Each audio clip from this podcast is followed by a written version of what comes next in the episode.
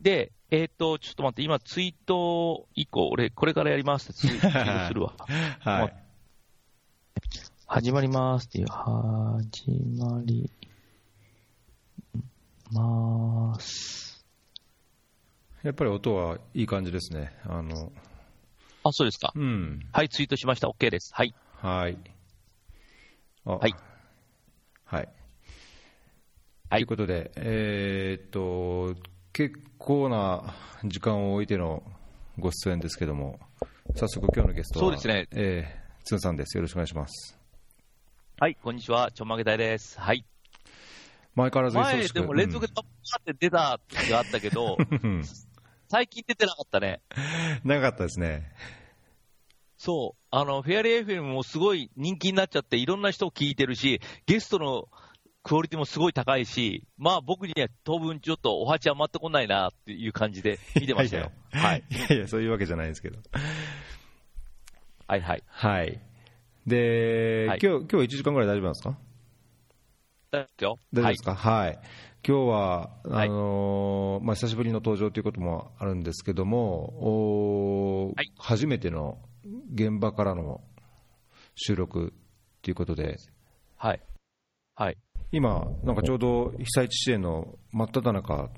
そうですね。今、被災地への真っ只中で、ちょっと1時間、ちょっと休憩をもらってきました。えっと、朝5時に行って、千葉を出て、で、途中で、えっと、いろんな人を車に乗っけて、車2台で今、11人で、えー埼玉県の東松山市っていうところの被災地に来てます。うんはい。なんかだいぶ状況ひどかったみたいですけど、どそちら、どんな感じなんですか？そうですね。僕の今、今車の中からスカイプで話してるんですけど、うん目の前には通行止めってあって、すぐそこには川があって、でその川が氾濫したので、今いるところら辺が全部水没して、あのー土、あのー道路はもう茶色になってるし、それぞれの家で皆さんが家の片付けとか掃除してるところに、で、からの、この中継というか配信になります。はい。うんまあ、なんか最近、台風がこう続いて、えーまあ、大きな被害をもたらしたっていう、まあ、僕、全然日本にいないんで、あの SNS とかはいニュースの報道でしかないですけど、あの特に台風、は今回の19号は、なんだろうこう、日本をまさに北上するように、あちこちでこう大きな被害をもたらしてい、えーいったっていうのがありますが、その前に、台風15号でしたっけ、千葉ではい。すごい大きな被害で、まあ、政府の対応が批判されたりとかっていうのはありましたけど、15号の時もなんか海外から戻って、すぐになんか駆けつけたっていうような対応されてましたよね。その海外から戻って、成田空港に来て、そのまますぐ被災地に行ったね。だから今日話したいのは、その台風15号と17号の現状で、そこから見えるそのボランティアのあり方みたいのと、そしてあと、最後の方に途中でみんな聞き、あの、聞くのやめちゃわないように先に言っとくと、今日、今夜ワールドカップ、ラグビーワールドカップがあるんですよ。うんそれも、あのー僕、日本戦全部見に行ってるんで、その中で見たその国際交流だったり、そのラグビーワールドカップのボランティアの人たちのその立ち位置みたいのをちょっと、この3つをお話しできればなと思ってます。はい。じゃあその、まずは台風15号と19号の、あの被災地の状況とか、えー被災地支援どういうことをやられたのか、あと、まあ、どんな感想をお持ちなのか、早速お伺いできますか？はい。はいはいはい。1時間の間にね、詰め詰めだからね。はい。はい。あのーそう、まずあのーその時に僕、あの、あ、確かミャンマーに行ったんですよね。ミャンマーにで、あの、日本、僕あの、初めての方もあるんですけど、ちょんまげで言ったら基本は、うんボランティアもそうなん、やるんですけども、日本、サッカーの日本代表をサポートするというか、応援団みたいな感じで、もうちょんまげつけて11年みたいな感じなんですけども、はい。それで、台風のその直撃した、台風15直撃した日に、まあ、あのーかなり日本が大変だったんですけど、でもまあ台風だからそんな大丈夫だろうぐらいな気持ちで、えー、1日ディレイした飛行機に乗って、ミャンマーに行って日本代表を応援してっていう感じで、そんなにね、大変になるとは思わずに出ました。日本をうん出発、出国しました。はい。で、1週間経って日本に帰ってくる間に、まあ、すごい報道がどんどんやって、その、僕の地元、僕、千葉の柏に住んですけど、その房総半島の南の方が、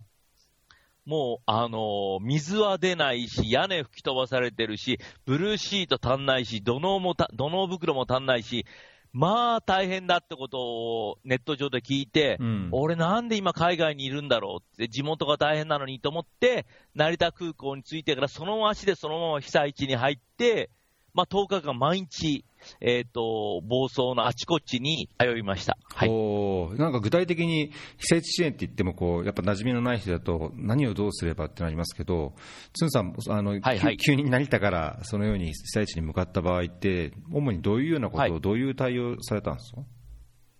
はいはい。あのー、僕あの、この8年間、8年半前の東北支援から、被災地支援をずっとやることになって、それは前のフェアリテールであの、フェルディ FM で話したんですけども、本当にあのね、殿様が来たようなあのエピソードから始まって、うん、えー、東北、それから去年だと西日本豪雨災害の宇和島、広島、あそれ、愛媛の宇和島ね、それからあと、うん、あの、北海道での地震の厚間、で、その前の年は、まあ、ちょっとだけだけど、えー、っと、九州北部あの水害の、えっと、朝倉、それからその前だと熊本地震とか言って、まあ、日本で災害が起こると、なぜかそこに行くようになってしまって、うん、まあ、いろんなそのその都度縁があるんですけど、今回はまあ地元だということで行ったんですけども、はい。で、支援っていろんな形があるじゃないですか。はいはい。で、その中でまず僕が最初に言ったのは、あのー、初期の段階としては、あのー、基本的に今もちろん人命が一番大事なんですけど、その次に物資の支援が初期の段階入ってくるわけですよね。うんうん、物が足りないっていうことで。で、僕は初めてですけど、今までは大体みんなからカンパしてねって友達からカンパを集めるんですけど、うん、今回初めて、えっと、ペイパルと、それからペイペイと、それからラインペイと、この3つで1000円募金を集めたんですよ。ほう。初めてですね。すごい。で、で、1000円募金でどのくらい集まるかってちょっと実験的にやってみたんですよ。うん。で、まあ、あとはいつもの銀行口座と、まあ、4本柱でやってみたんですけど、そしたら、最初はね、そんなに集まらなかったんですよ。うん、うん、2万円ぐらいしか集まらなくて、20口ぐらいしか集まらなかったんですけど、でもそれで、最初に行って、で、もう何が足りないって現場を回って聞いて、ああ、これ足んないんだっつって、で、もうそこから被災地から離れたところ、被災地のホームセンターも、もう棚全部空っぽだったから、うん、で、そのブルーシートだったりとか、土の袋だったりとか、あと、LED ランタンライトだったりとか、はいはいはい、あと、食、保存食ですね。カップ麺とか、あの、ちょっと温めたら食べるご飯とか、そういう缶詰とか買って、15万円分ぐらい買って、また被災地に行ったんです。で、それをちゃんと克明に Facebook レポートして、こういうものを買ってお金がないんだって言ったら、そっから1週間ぐらいで20万ぐらい集まったんですよ。はい。僕は NPO でもないし、NGO でもないし、ただ SNS でちゃんと克明にどういうのを買ったっていうレシートを貼り付けてやって、だこれを聞いてて、学生の子なんかも、いや、支援するのにお金がないっていう人がいると思うんですけれども、うん、もしかしたら今は、もちろんあのクラウドファンディングで、キャンプファイヤーといろいろお使いになってもいいんですけど、まあ、そういうところで2割取られるんだったら、その、1000円くださいっていうので、まあ、そこそこ皆さんもいけんじゃないかなってヒントがここにあるのかなと思って。ペイペイとか LINEPay って、あの、その、送金手数料がかかんないし、その人が僕をクリックした瞬間にお金が来るわけですよ。すごい時代になったなと思って。すごいですね。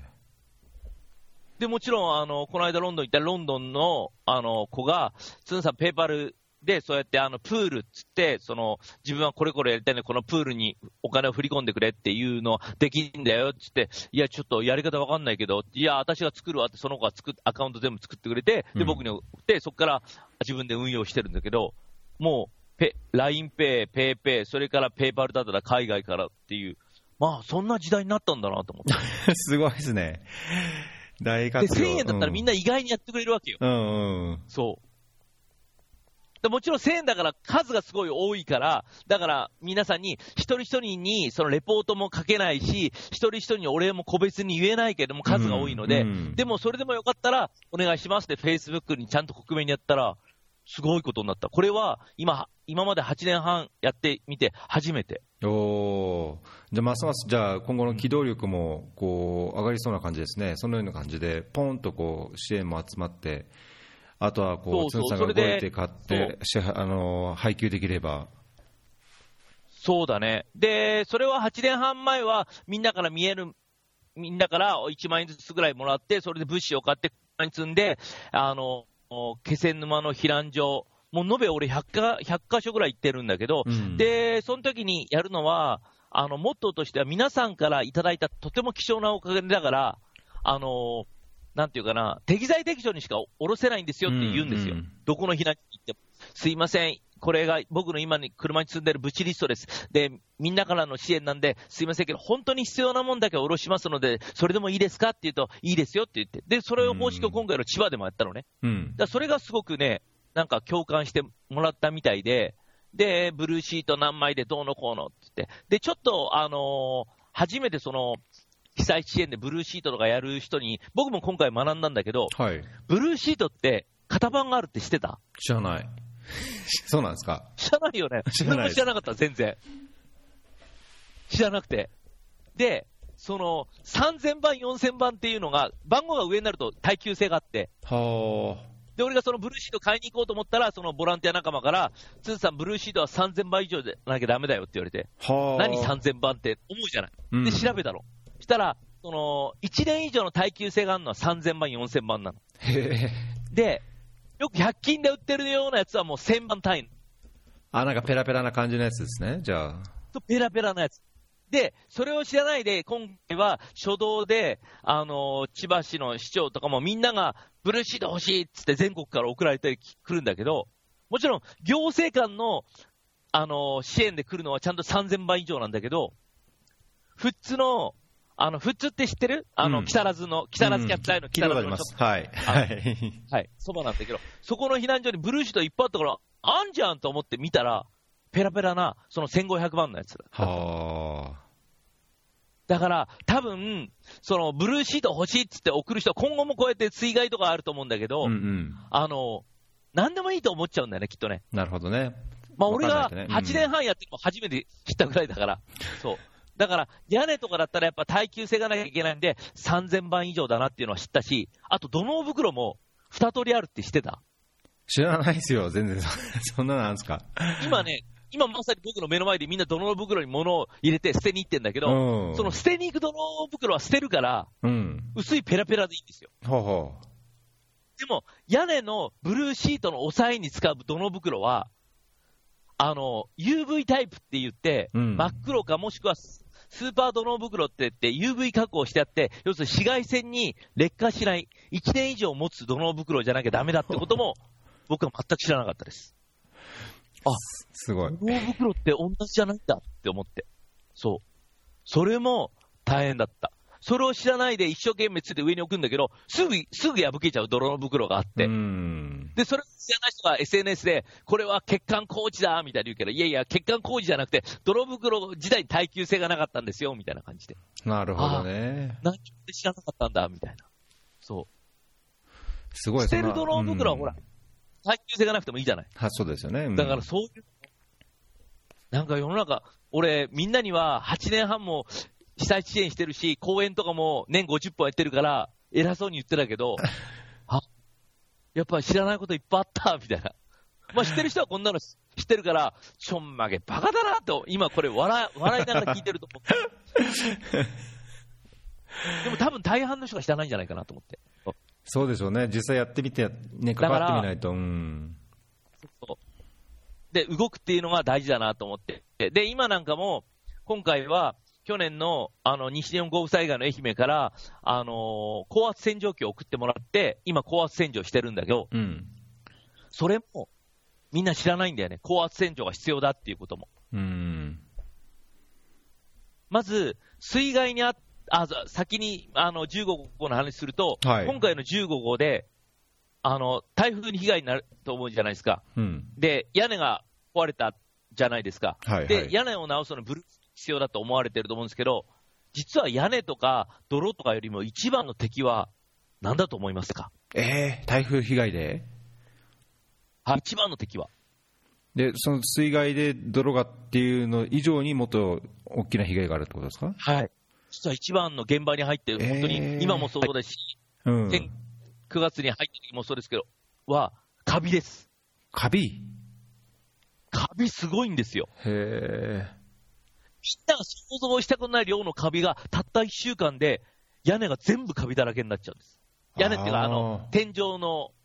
あれ、あの、とか壁が。うん、あ、屋根が飛んじゃうからすごい匂いと。うん。そうそう、屋根が飛んで、まあ屋根飛んでなくてもそうなんだけど、結局海水の、それを吸い上げた、要するにミネラル分がたっぷりなやつが降り注いで、うん。で、その、結構、あの時残暑厳しくて暑かったから、うんうんうんカビすごいです。うん。はあ。で、結局カビがすごい生えちゃうともう、そこに住めなくなっちゃうんですよね。うん。健康被害になっちゃうから。だから、そのためにはやっぱりよく言われてるのは、僕もそれでいろいろ先人の知恵をネット上で読んだんですけど、まずは綺麗に真水で落とす。その時高圧洗浄で綺麗に真水で落とす。で、その後に乾燥させる。その後、あの、エタノールだったり、なんとかっていうすごい有名なあの、あの、除菌のやつがあるんですよ。すごくうんうんうん200倍にきたらお金がかかんなくて、それを巻いてやって、で、また乾燥させる。で、その後、初めて、養生が始まるみたいな感じで。へえ。それをやらないで、みんなとりあえず、泥出しとか、濡れた家財とか、濡れた、あの、あれを、とりあえず出せばいいって、そこはゴールではなくて、うんその後、カビ対策をするっていうことが、すごく大事なんです。そういえば、愛媛でやってたな。みんな床下に、あの、去年、あの、扇風機持ち込んで、ずっと乾かしてたなと思って。うそういうちゃんとやってるところは、そういえばそんなカビ臭くなかったなと思って。なんで千葉こんなにカビ臭いんだろうと思って。それは、それを作業する、なんか支援、なんだろう、行政なのかなんなのかが、ややっぱりちゃんと行きと行き届いてなかったってことなんですか？そうそうそう、ボランティアの数が、やっぱりそのうん分かってるボランティアが結構分散してて、分かってる地域がやってたともちろん思うんだけど、俺、そのボランティアが入ってない地域ばっかり入ってるから、はいはいはいはい。だからそれをアドバイスする。でもそれをやる人もいないし、で、あと今回屋根ボランティアは、もうやっぱり達人じゃなきゃ無理じゃないですか、屋根登るっていうのは。うん、そうでしょうね。落ちてね、亡くなってる方もいるので、だからそこら辺もすごい難しいなと思って。で、その暴走の方はそれでもすごいボランティアがいっぱいいたんだけど、上の方の八街とか山武が全然ボランティアが少ないんでって言って、SOS が出たんで、そっちに行って炊き出ししたんですけれども、うん。まあそっちはまっちで大変でしたね。あの、屋根とか飛んでないんですよ。うん。だから見た目の被害がすごい少ないから、ボランティアも入ってないし、あんま支援も来てなくて、じゃあ何が大変だったかっていうと、上の方は停電ですね。はあ。断水もあったとかっていう話もありますしね。そうなんですよ。うん僕は、千葉って柏と松戸をうろちょろしてると都会だと思ってて、で、あのー停電だけだったらまあ、ガス、水道が使えれば、まあ、とりあえず暗くなって、ライトさえあればなんとか普通の生活ができるのかなと思ったら、うん意外に八街とか山武は、移動の方が多くて、うん。で、電気が止まると水が止まる。それから、あの、上総やなんとか水道網、なんとか水道網っていうのがあって、そこも第三セクターみたいな、あの、民間レベルでやってるところなんで、電気が止まると、水の供給が止まるっていうのがあって、そのダブルで来てて、あ、そうなんだ。うん。あの暑い中、ほぼ2週間近く断水なんですよ。はあ。それうちの奥さんに言ったら、うちの奥さん結構アトピーとかあるから、うん。いやもう無理。こっちだったら死ぬみたいな感じで。うん。いやー、大変でした。だからそこには発電機を、あの、滋賀のボランティアが送ってくれて、それを僕が持ってったりとかして、で、そこで炊き出しやったりとかして、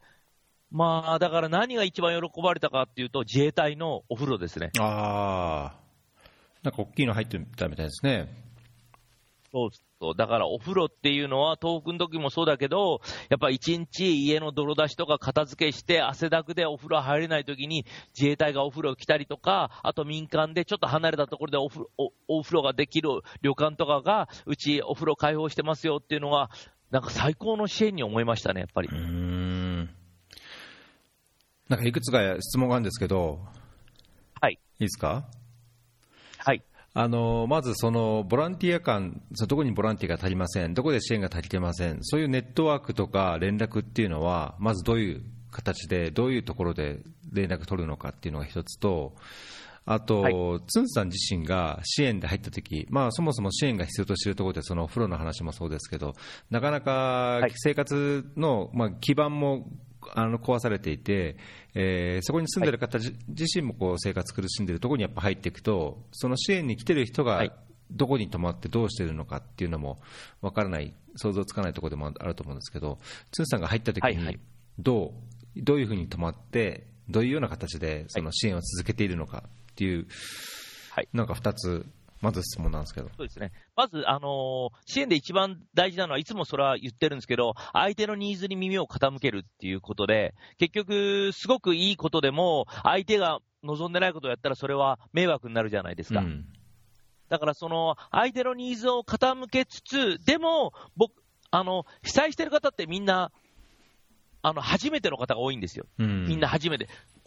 あのー、ボラ戦も初めてだし、被災者も初めてだし、で、唯一僕らボランティアだけがいろんなところで経験値があるので、その経験値をもとに相手のニーズをなんか呼び水みたいに出すっていうのも、すごく大事なことなのかなと思って、例えばですけれども、その普通の、あの、そのコミュニティセンターが避難所になってるところで、炊き出ししたいですって言ったときに、いや、炊き出しどうですかね、ニーズありますかね？って、いや、でも断水だったらやっぱり、あのー、なんか、あ断水で、で、野菜が、あのー供給されないんですよ。生もんは、やっぱりあの、食中毒が怖いんで、だから、はいはい、その野菜とかをたっぷり入れたものを僕らやりますから、みたいな感じで、野菜たっぷり弁当をやります、みたいな感じでやって、で、みんな半信半疑で僕らの話に耳を傾けて、じゃあそんだけ情熱的に言ってくるならいいですよ、やってってやってもらって、で、僕らはそこに、えっと、この間は、一番それやったのは、普通で、野菜たっぷり弁当と、それから野菜ジュースと、それから、えっと、タピオカ、うん、ドリンクをやったんですよ。そしたらもうすっごい人来て、で、そこにヨーヨーとか輪投げとかも入れるんですよね。うん、で、被災地のそんな大変な状況でヨーヨーとか輪投げやるボランティア団体はほとんどなくて、でもそうすると子供たちがすっごい喜んでくれて、で、子供たちが喜んでくれて、まあ、君も僕も子供いるからだけど、親もすごい喜んでくれて、で、タピオカみたいなタピオカジュースなのも、普通は支援物資に乗らないんですよね。でもそれをやることによって、そこでおじいちゃんおばあちゃんがすごい盛り上がるんですよ。生まれて初めて食べたとか、飲んだとか、これ東京だと並んでんでしょって並んでます。600円ぐらいしますって。本当にみたいな感じで、すごい花が咲くんで、うん、僕らはその、炊き出しというのは食の提供ではなくて、その、喋り場だと思ってるんで、うん、そこでいろんな人が来て喋ることによって、お困りごとを聞けたりっていう、そういうコミュニケーションの場を作ろうと思ってるんで、なるほどね。だからその、相手のニーズにも聞きは、聞き耳は立てるけど、みんなが初めてなんで、ある程度僕らの経験則から予測できることを提示してあげると、あ、そんなことやってもらえるの？じゃあっていうのも大事かなっていう感じはします。うん。はい。で、本当に、そうやって炊き出しが必要なところまで泥出しがあるし、やっぱりお風呂が必要なところにし、そのニーズは千差万別なんで、やっぱり行って聞く。もしくはもう先に入ってるボランティアに何が必要って聞くっていうのがすごく大切で、それができないのにやると結構ミスマッチが起こって、ちょっとそれからさ遡るんだけど、3年前ぐらいに広島で土砂災害あったじゃん。はいはい、ありましたね。うん、4年前だったかな。で、その時も行ったんだけど、その時にね、今と違ってまだまだ SNS がまだ、あのー、被災地支援で使われ始めた頃だったから、誰かが、泥、土砂、水害で土砂だから、タオルが必要だ、タオルが必要だっつって、みんなタオル必要、タオル必要って言っちゃったんですよね。そしたらそれが本当にまことしやかに全国中に流れたら、僕が行った避難所は廊下に全部、すごいでかい、1メートルぐらいの高さのでかいビニール袋にタオルがいっぱい置かれてて、その袋が10袋ぐらいあって、いや、全国からタオル来たら、やっぱそうなるだろうって40人ぐらいしかいない避難所でって思うんですよね。だからやっぱりその、直接連絡取れる形を作って、そこに物資を届けるっていうのはすごく大事なのかなと思って。だから僕らは直接僕はまず行って、あの、そこで直接連絡取れる人にニーズを聞いて直接持っていくみたいなことをずっとやってるっていうのは、変わんないかなと思います。8年経ってもそのスタンスは変わらない。なんかそれを全体をこうコーディネートするというか、調整するような人っているいるですか、こっちにボランティア偏ってるから、なるべくこっちの方に支援回ってくださいとか、こっちのニーズはこうなのでっていうのを全体を整理したり、まとめたり、共有するプラットフォームというか、まあ、行政なのか、ボランティアのこう、さすが、こう中心的な人なのか、え？さすが？さすがです。それ、国際支援とかだったらそういうのはできるじゃないですか。あのどこの国はあれだからこっち行ってみたいな感じで、そういうプラットフォームってできるじゃないですか。日本はそれがないんですよ。あ、本当ですか？ないんですよ。少なくとも分かんないですよ。あっても僕が知ってる知る限りではなくて、本当に偏りがすごくで出ちゃって。だって、なぜかっていうと、まずボランティアセンターってボランまずボランティアセンターがみんな知らなくて、ボランティアセンターっていうのは、何かしたい人がそこに行って、仕事をもらう、何かしてほしい人がそこにニーズを出して、そのマッチングなんですけど、はい、ボランティアセンターも実は、普段はボラン災害ボランティアセンターじゃなくて、普段は社会福祉協議会って社協がやってるんですよ。で社協が普段は災害支援なんてやってないわけですよね。うんそねそんなの30年に一度のことをやってなくて、普段はあの高齢者介護とか、あの障害者関連のことだったりとか、そういうことをやってるわけですよ。そうですね。うん、大素人でやってて。で、しかも、その地域のことしかわかんないから、他の地域を見に行く余裕なんてなくて。うん。だボラン戦も知らない人がボランティア行くと、ボラン戦で文句言ってるボラン戦で結構見たりする、して、いやいや、せっかく来てなんで仕事ないんですか？とか言う人がいたりとか、あとは、いや、ずっと待ってるんですけど、お迎えの車が来ないんですけど、みたいな感じで。いやいや、あんたこんだけの水害で、道一本しかない大渋滞でそんな時間通り行くわけないじゃんと思うし、そんなね、あのー、5、6人の社協のボラン戦で、今日1日で1000人のボランティアがいて、1000人の仕事をマッチングさせるなんて、無理でしょ、そんなの、普通に考えて。でもそれも分かんない人が行くと、そうなっちゃうんですよ。はだすごい大変で、ボラ戦の業務って。だからよく言うのは、県外の人はお断りとか言うのはそういうことなんですよ。ね、いっぱい来られたら困るんですよ。うん、だそれも、普通の人は多分分かんないし、で、もっと言うと、どんどん、ごめんね、時間がと、時間が飛んで、いい先週ここに来た時に、なんで僕が今ここにいるかって、先週、僕が炊き出した時の終わって、一番大変なところ、あ、ちょっと見に行こうって見に来たら、その昼間炊き出して、笑顔で食べてくれたおじいちゃんおばあちゃんが、たった二人で泥出ししてたんですよ。で、僕それ見てちょっと涙が出ちゃって、さっきあんなに僕らの炊き出し美味しい美味しいって笑顔でやってくれた人がすごく眉間にしわ寄せで二人でぼっちで泥出しをしてるのを見て、ちょっとうるっとしちゃって、うん、あ、俺こ、なんでちゃんとそのことを伝えなかったんだろうなと思って、で、車飛び降りて、そのおじ、お父さんのところに行って、お父さん、あの、頑張りに過ぎないでくださいって言って、うん、あ気持ちはわかるんですけれども、来週、明日か明後日にはボランティアセンターが立ち上がるんで、ボランティアが来ますからって、うん、ボランティアセンターって何、うん、ボランティアって何みたいな感じなんですよ。だそんなことも僕らは学校では教えないし、教えてもらえないし、だから、そのボランティアセンターに登録すれば、ボランティアが来てもらって、自分がその老夫婦があの体にむ鞭打って泥出ししなくても大丈夫ってことが、ちゃんと伝わってないみたいな。うんそう。俺一応それを伝えるために、年間50分ぐらい講演して暗記してんだけど、いや、全く俺伝え、伝わってねえな、みたいなところは本当にあります。うん。じゃあそれはなんかボラ、ボランティアセンターっていうか、その社協からも、そういう情報が住民に届けられてないっていうことでもあるんですか、まあ、ネット上では、もちろん、ボランティアセンター開設されます。うんうん、SNS でやってる人は割とそれをやるんだけど、ね、普通の人、おじいちゃんおばあちゃんはしないんじゃないだからそういうの。うんね、だからそういうのもないし、で、ボラン話が元に戻るとボランティアセンターも、その日々の業務ですごい大変なんですよ。本当に。だから、他のボランティアセンターのこととか、その横のつながりとかっていうのは、結構、ない、ない、ないです。なるほどね。はい。まあ、徐々に民間ボランティア。で、僕が、その、巨南町の毎日ボランティアが何人入ったっていうのはネット上に上がるんで、巨南町が400人ボランティアを今日受け入れたとか言うから、いやいや、400人なんて鋸南町のボラ線でそんなにマッチングできるわけないと思って、うんすぐ調べたら、やっぱりその、あのーずっとこの8年間ボランティアやってるチーム K っていうすごい大きなボランティアとか、あと阿佐ヶ谷再生大学ってすごくちゃんとずっとやってる、しっかりしてるボランティア団体が2個入ってたから、あ、そこが多分ボラ線をうまくコントロールしてるんだなっていう。だから動いてるボラ線は、その、この社協よりも、もう百戦錬磨のボランティアが入って、そこを割となんかオペレートのお手伝いすると、一気にボランティアの受け入れは広くなるし、一気にそのなんかニーズもするし、大勢いれば分かってるところは、ローラー作戦ってやるんですよ。うん。待っててもニーズが来ないから、もうボランティアに一件一件、あの、見ながら聞き込みに行って、何か必要なことないですか？お困りはないですか？って、あ、そういうのだったらボランティア来れますよって言うと、え、来てくれんの？お金は？無料で？みたいな感じで。だからその、慣れてるボボラ戦になると、その、ローラー作戦もできるようなところになると、あ、ここすげえなって僕は思うかな。おーすごい、今言ったのは、幡ヶ谷再生大学ってやつですか、はあそうそう、はさがです。幡ヶ谷、うん、そうそう。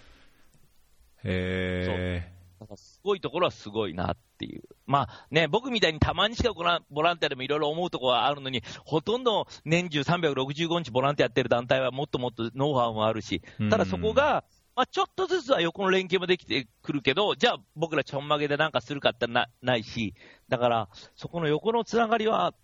ないないし、行政官もなかなか難しいし、だから多分、で、省庁ごとにまた、あの、縦割りみたいなのから、多分だけど、もう国際救助隊みたいなの作んなきゃダメだと思う。ーうーん、なるほど、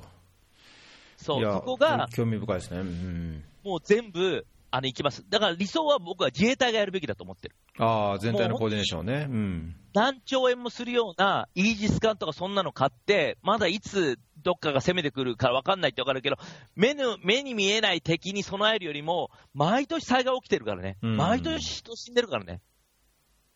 でももう全然そっちの方が先だと思うよ。うん。なるほど、もう架空の敵とか架空の敵国を考えてるよりも、去年は西日本豪雨災害で200人亡くなってるし、うん今年のこの災害でも100人近くの人亡くなってるし、その前の年は、あの、あの、北九州だし、その前は地震だし、みたいな。ほぼ毎年だよ。うん、からね。で、その都度、そこは30年一度の災害だから、みんな初心者なわけよ。だから、やっぱり同じメンバーでやって、自衛隊は本当に、あの、ね、救助とか、あの、その、炊き出しとか、お風呂やってくれるけど、いや、そういう自衛隊頼まれてやるような、自衛隊は受動的に動いてるんだけど、そうじゃなくて、能動的にオペレーションを組むのに、まあ自衛隊なのかわかんないけど、そういうちゃんとした公的な機関を作らないと、多分、日本のその災害とかってすごい良くないと思うし、前、俺で話したかもわかんないけど、避難所もすごい差があるよ。ああ、そうなんですね、やっぱり、うん、安倍首相がツイートしてたような避難所は段ボールがちゃんとあってベッドがあったけど、僕が行った避難所は、あの、座布団だけだった。畳があったから座布団だけで。で、毛布が1枚で。で、おばあちゃんが言ってて、寝返り打つと座布団が離れちゃうんだよね。だから起きちゃうんだよねって。そりゃそうだろうと思って。そうそう。えーいや、今、あの災害あの災害による死亡者のあの世界データを見ると、日本はやっぱり多くて、438名で、2018年のデータだと、世界で3位ですね、インドネシアとインドに次いで3位。で非常に多いので、まあ、おっしゃる通り、やっぱり毎年毎年大きな災害があって、まあね、亡くなる方が多いっていう点では、やっぱり、ね、病気やなんとかとの対応と同じようにそのあの、防災もそうですけど、やっぱり被災した際の対応っていうのも非常に大きな課題でしょうね。そうそう。だって、家をなくしてさ、もう辛い思いしてる人だからさ、うん。ちゃんとしたさ、災害が起きたときに、まあ、イタリアとか、それ、ツイートでしか僕見てないんだけど、イタリアとか、そういう時も、すぐそういう動く期間があって、で、本当にあの、普段の生活と同じレベルの食、睡眠が取れなきゃおかしいっていうのがちゃんとあるっていうけど、それ大、それ、家さ、なくなってさ、何千万かさ、資産が失ってんだから、せめてそのぐらいしてもいいんじゃないかなと思うし、そしてましてや今回の豪雨とかみたいに別に地震でもないし、ねえ、あの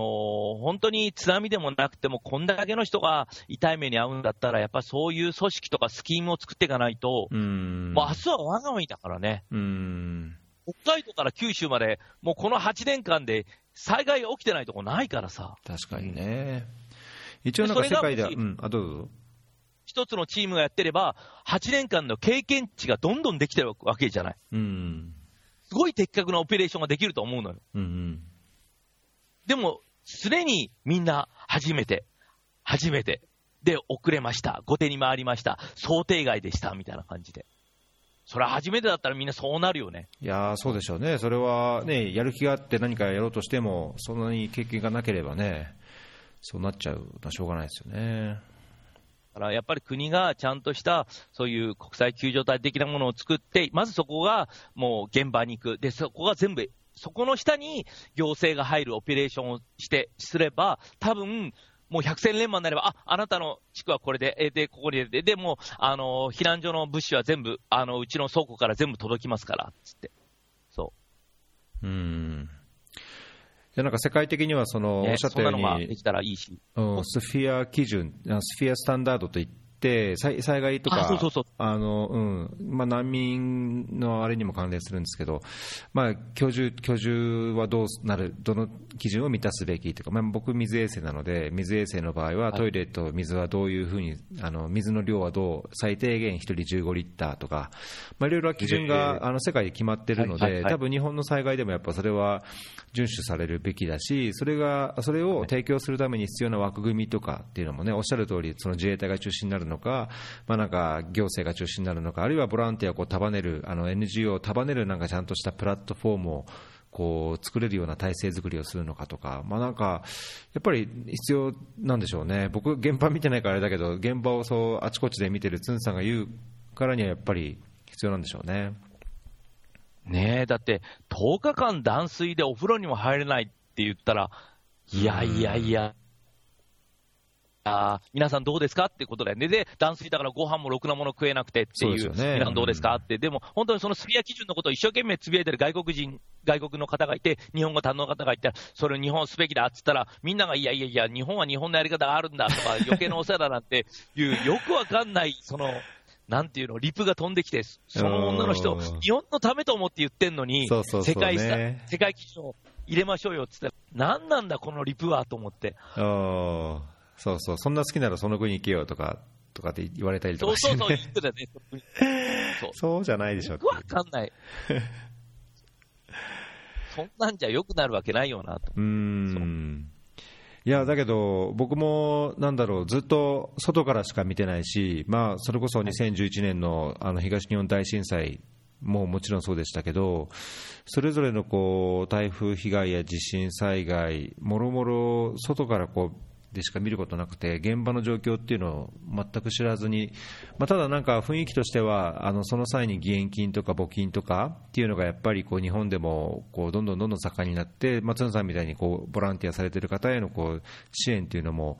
なんかこう機運として、機運としてというか、一般的にこう意識としてできることをしていこうっていう機運が高まってる気はするんですけど、さっきのおっしゃったように、そのペイパルとかペイペイ使っての募金もそうですけど、実際こう動く身として、周りのそのお金の支援、あるいは物資の支援っていう環境とか雰囲気っていう、なんかそこら辺の違いとかっていうのは感じますか？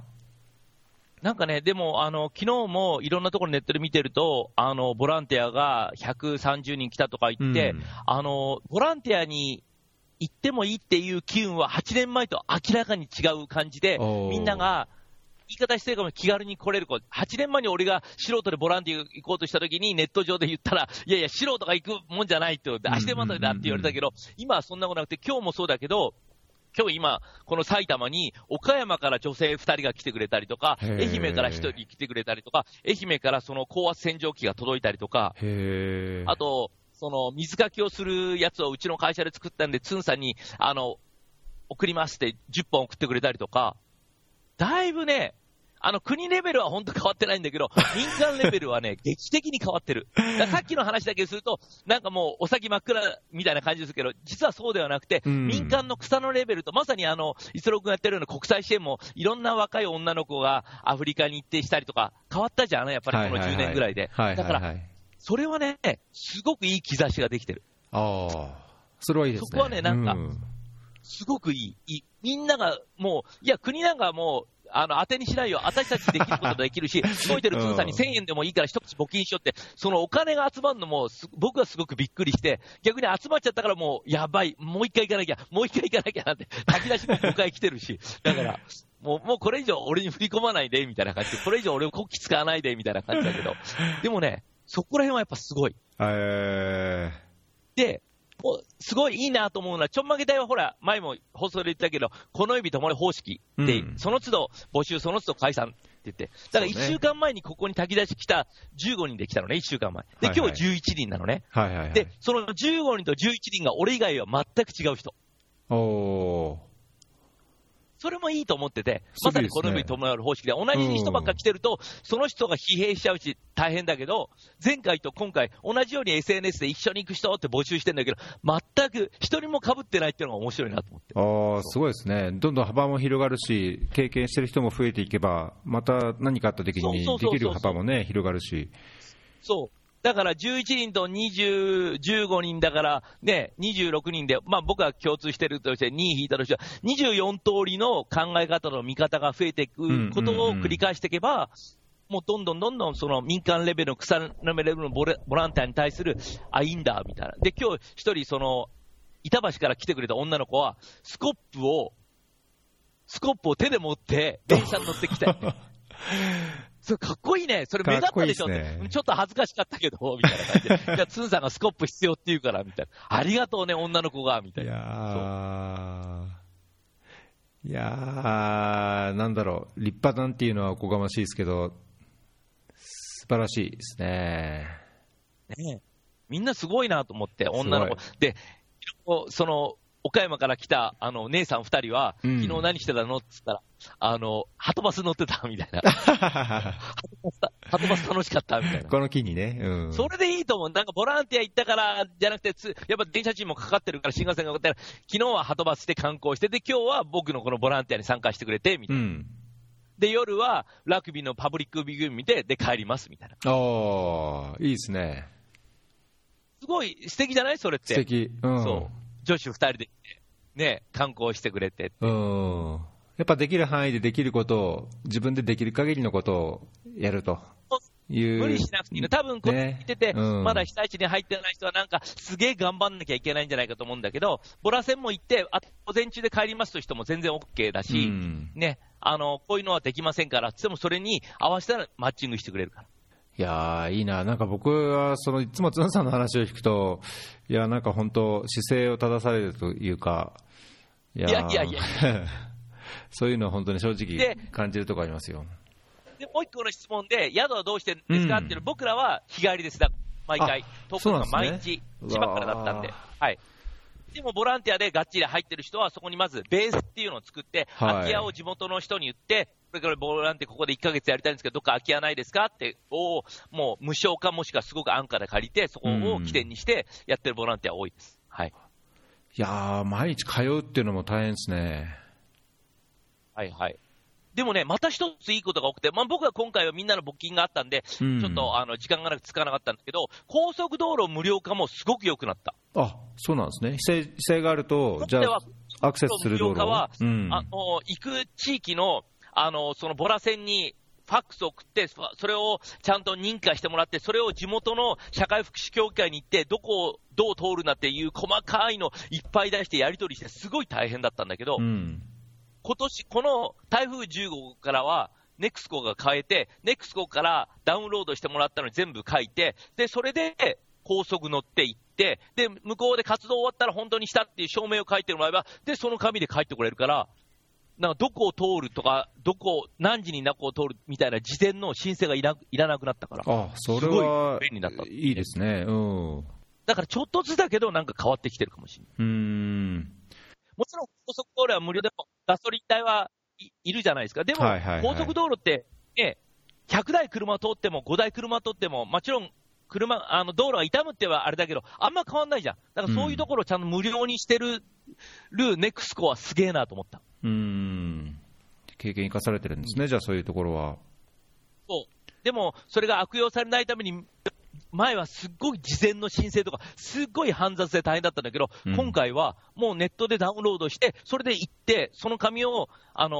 ー乗るときに見せて、で、その代わり帰りにちゃんと向こうで、ちゃんと社協とかボランティアに行って、はいはいはい活動内容をちゃんと書いて、ハンコまで押してもらわなきゃいけない。まあ、そこがまあ当たり前だけど、ね、悪用されないの大事なんだけど、うんうんうんそれだけで済むだけでも、どんだけいいか。事前にやっぱ何回も役所に行くっていうのは、サラリーマンにとって大変じゃないですか。うん。それがなくなっ大変ですねうん8年経ってすごい、ついに大改革したな、ネクスコみたいな感じ。これ、ネクスコのページは、英語と中国語と、こうタイ語かな、ハングル語、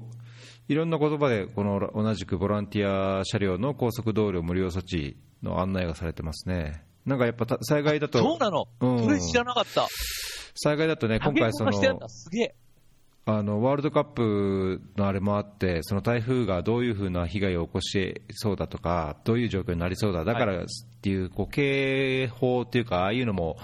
なんか日本語だけじゃなくて、こう英語でのあれがあったりとかっていうのもあったみたいですけど、それもあったね、ツイッターで一生懸命英語でやってる人がいて、うん。で僕はみんな、あの外地の友達だったんだけど、まあ今、ツイートだったら簡単にあの翻訳できるから、そこに行くようにハッシュタグだけ英語にしようよってみんなで言って、一生懸命英語でのハッシュタグつけて、台風だとか、ハビスだっけ、なんか今回の台風の名前、うんうん名前つけてましたねで、うんハッシュタグだけ英語にすれば、あとは文面は別にみんな英語苦手な人はみんな、多分これ聞いてる人で、に英語苦手な人は、いや、英語で発信できない。日本語でいいんだよ。ハッシュタグ英語だったら、その人はそれに行ったら、あとは、あのー自動翻訳のボタンがあるから、うんそう。そこでみんなちょっとアレルギーないようにしてほしいなと思って。うん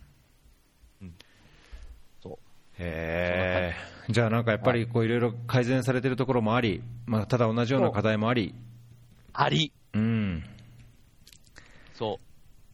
これね、もう8年間ずっと僕の講演に言い続けてるけど、避難所って多分皆さんは家を亡くなった方で、もう大変なことがあるけど、一律のサービスがあると思われてる人がいるんだけど、それ妄想だからね。うん避難所ごとでレベル全然違うからね。さっき言ったみたいに、もう寒い中、座布団2枚しかもらえないおばあちゃんもいれば、ちゃんとしたベッドみたいな段ボールがあるところもあるし、あの、ずっと冷や飯食ってるところもあれば、自分たちで、あの、キッチンがあって、あの、温かいものを作ってるところもあるし、全然違うからね。うんそ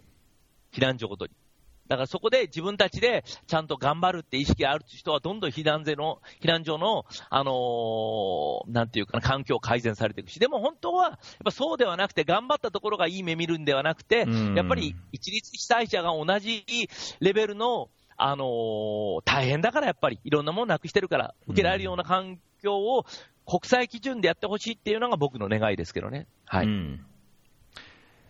いやー、僕もそうね、できることやっぱりやんなきゃいけないですね。そうそうそう。いやいやいや、もう、もう海外に人は海外。でね、一個その千葉に行った時に僕が誰でもいいよって言ったら、まあ、8年前一緒に活動してたやつがいて、うんでもずっとこの8年ぐらいは、あの、美容師さんが忙しくて来れなかったのね、新しい店舗出したりして。ええでも8年ぶりに来たの。で、当時、その、幼稚園だった子が今中学生になって、ほ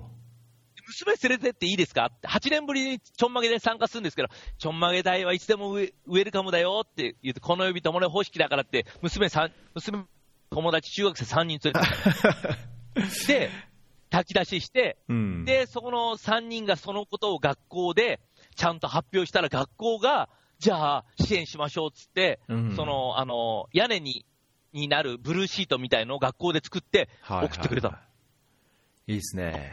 だから、これすごく大事なことで、中学生とかでもできる支援はあるし、その中学生なら中学生のが僕らおっしゃるよよっぽど発信能力があるから、で、それに耳を傾けた中学校の校長先生もすごいけど、それで学校ぐるみで、その、アシスト瓦っていう、そのブルーシートでできる簡単な瓦ね、うんあの、あの、1年ぐらい耐久、それを学校のみんなで作って、その、鴨川の、に送ってくれたりとかって。へえ。そう。で、それがまた新聞とかテレビにすごい出たから、そうすることって、あ、中学生でもできるボランティアあるんだって、まさに僕がいつも講演で言ってる、ボランティア誰でもできますよっていうのが、具現化できたのが、すごく今回のこの1ヶ月間で一番嬉しかったことかな、みたいな。ん嬉しいですね、なんかそれ伝播してって、思いが伝わって、行動につながって、広がっていくっていう。そう。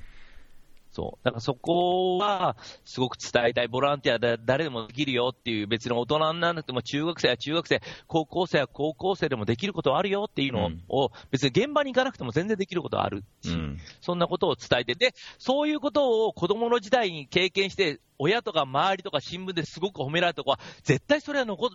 るからね。そうですね、絶対で、そうだと思います。そんな子がうん大学出た後に語学勉強したり、いろんな、例えば本当に発展途上国のその水問題に困ってるのを見て、あ私これ、ちょっと頑張ったら、また褒めてもらえるんじゃないか、みたいのがなるといい。そういう、なんかちっちゃな成功体験を子供の時にしてもらうっていうのはすごく大事だと思う。うん、そうですね、それは本当、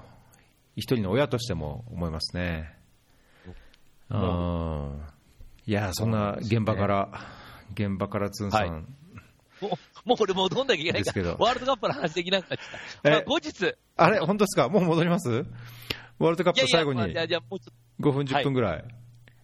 はい。ワールドカップ行ってるんですけれども、僕、うん。あの、世界、世界のその国際大会ででかいのっていうのは、あの、サッカーのワールドカップ、それからオリンピック、ラグビーのワールドカップ、三大大会って言われてるんですよ。はい。で、直近で言うと、えっ、と、ロシアのワールドカップ去年行って、その前にリオのオリンピック行ってて、はい。ボランティアって、すごいみんな生き生きとして頑張ってやってて、日本人にこれできんのかなと思ってたのね。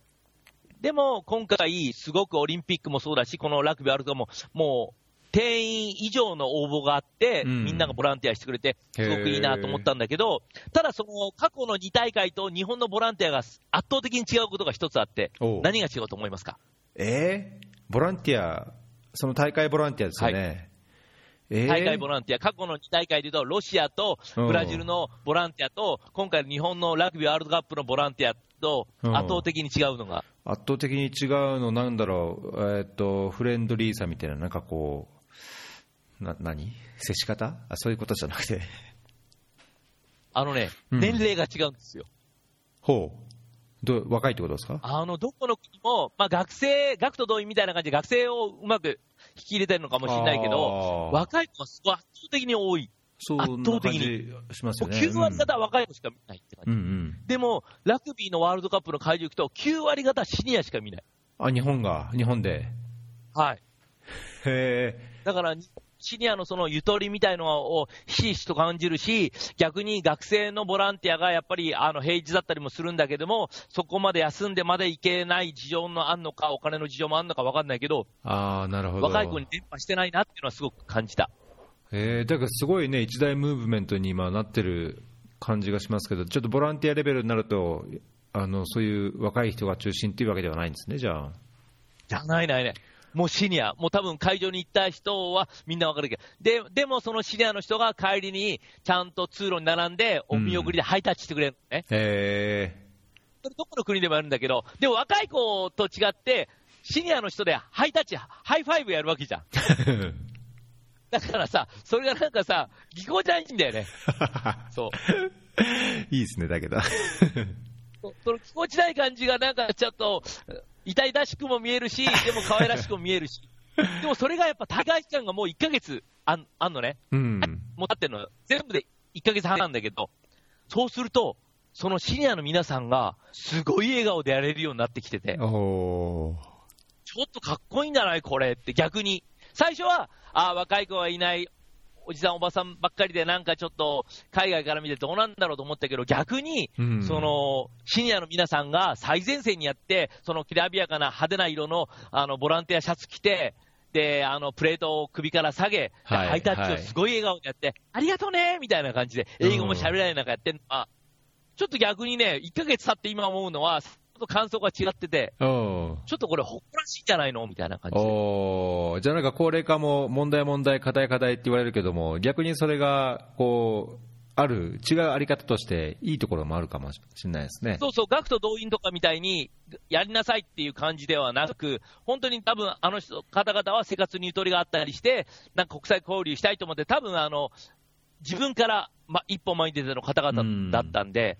すごくいい感じがしました。うーん。はい。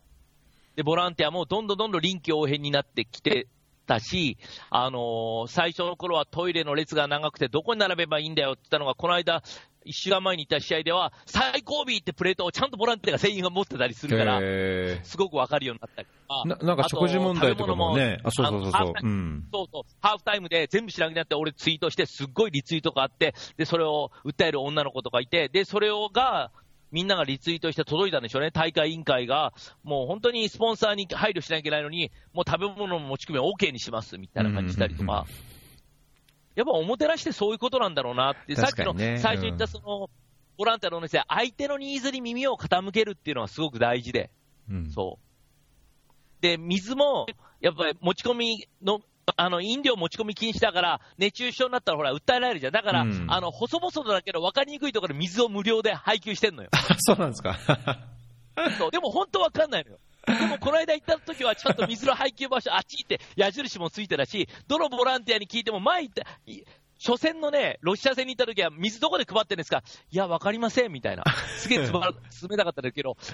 一週間前に行った時は、あ、どこどこの、どこどこの橋にあります、みたいな。みんながちゃんと言えるようになってたから。へーそうそう。ボランティア進歩してるよ、みんなみたいな。一試合しか見てない人は分かんないかもしれないけど、ガンガン進歩。俺、日本戦全部行ってるから。おー、すごい。じゃあ今日も？今日も行きますよ。あら。今日会場どこなんですか？えー、アジスタ、東京スタジアムですね。アジスタですね。はい。はいあーあれ、第一戦もアジスタでしたっけ？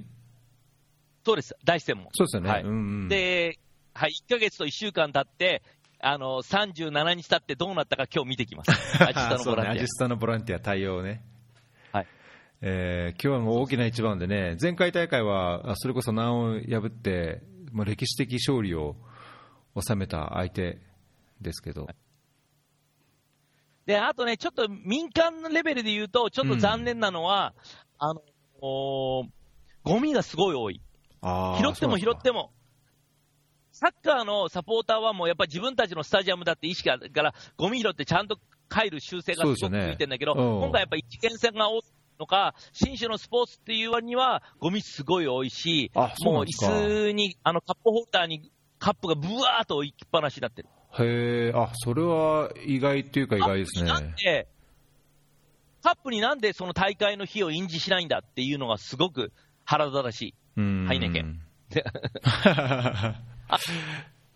あのーワールドカップ、サッカーとかだったら、その日のマッチの対戦の試合と日にちが印字されてるんですよ。うん記念カップになるんです。あお土産になるんですなるほどねあだら持って帰れるよね終わった瞬間に余ってるカップを取り合いなんですよ。なるほど。自然とゴミもなくなると。20個ぐらいカップ持って帰る人とかいっぱいいて。そう。う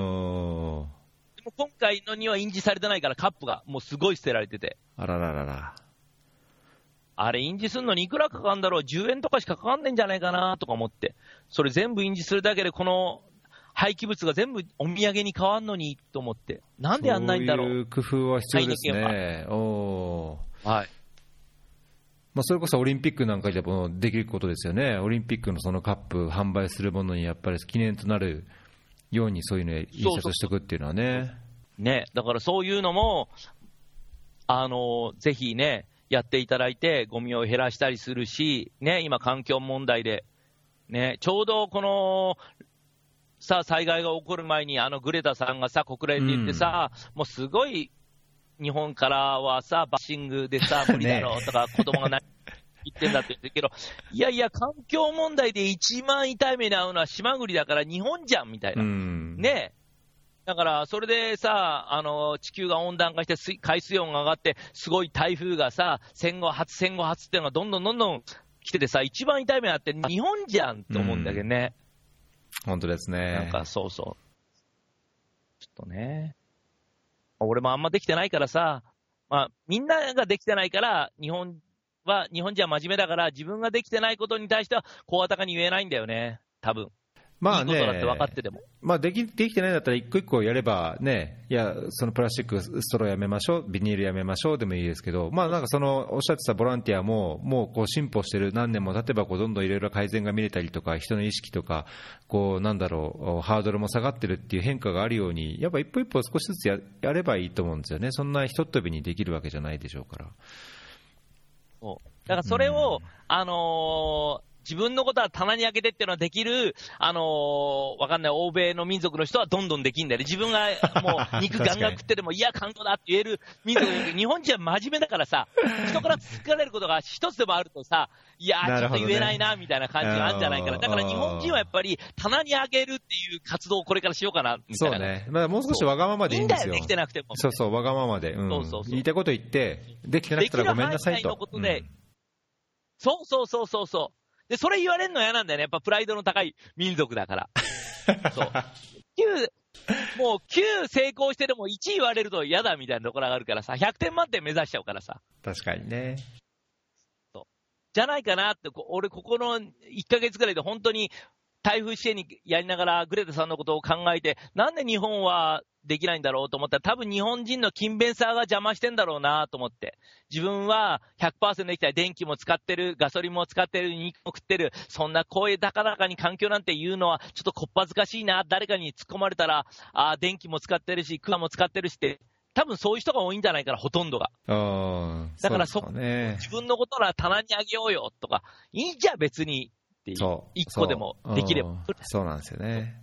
同時になんか関係ないのに、いや、お前はどうなんだよっていう人もなんかどうかなと僕は思うんですけどね。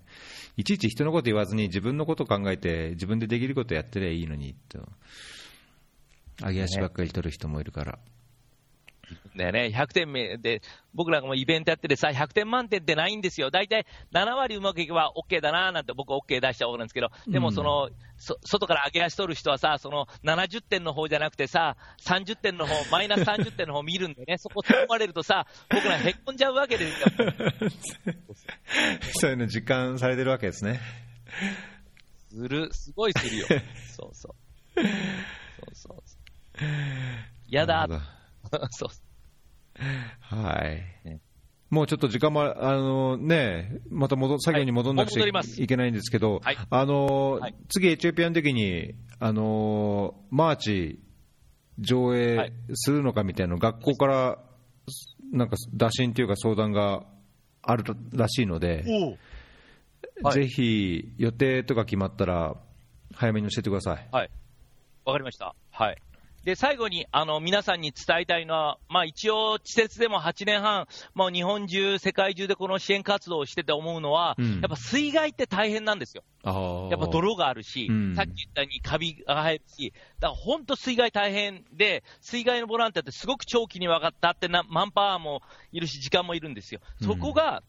今回東北の震災以上のエリアが被災してるので、本当にボランティアは必要です。うんだから、普段ボランティアしてないから、いや、さっきの理論でいくと、俺、自分のこともできてないのに、人のことはできないと思うこかもしれないけど、そこは棚に上げていただいてですね、ぜひ、半日でも、1時間でも、被災地のボランティアセンターに行っていただいて、えっ、と、作業していただければ、多分その人生観が変わるし、もちろんそれやってもらったおじいちゃん、おばあちゃん、すごい喜ぶだろうし、メッセージにもなると思うんですよね。うん誰かが来てくれる、あ、私たち無視されてないんだっていう、そういう意味もあるので、ぜひ、この、あのー FM を聞いてる皆さんにおかれましては、多分長期にわたって支援が必要だと思いますので、一度、今回の、あのー台風被害の被災地に足を運んでいただければいいなと思います。僕からの最後のお願いです。はい。はい、ありがとうございます。じゃあ、あのショーノートにはその災害ボランティアセンターのリスト、まあ、全国いろんなところに今できているボランティアセンターのリストがあるので、はい。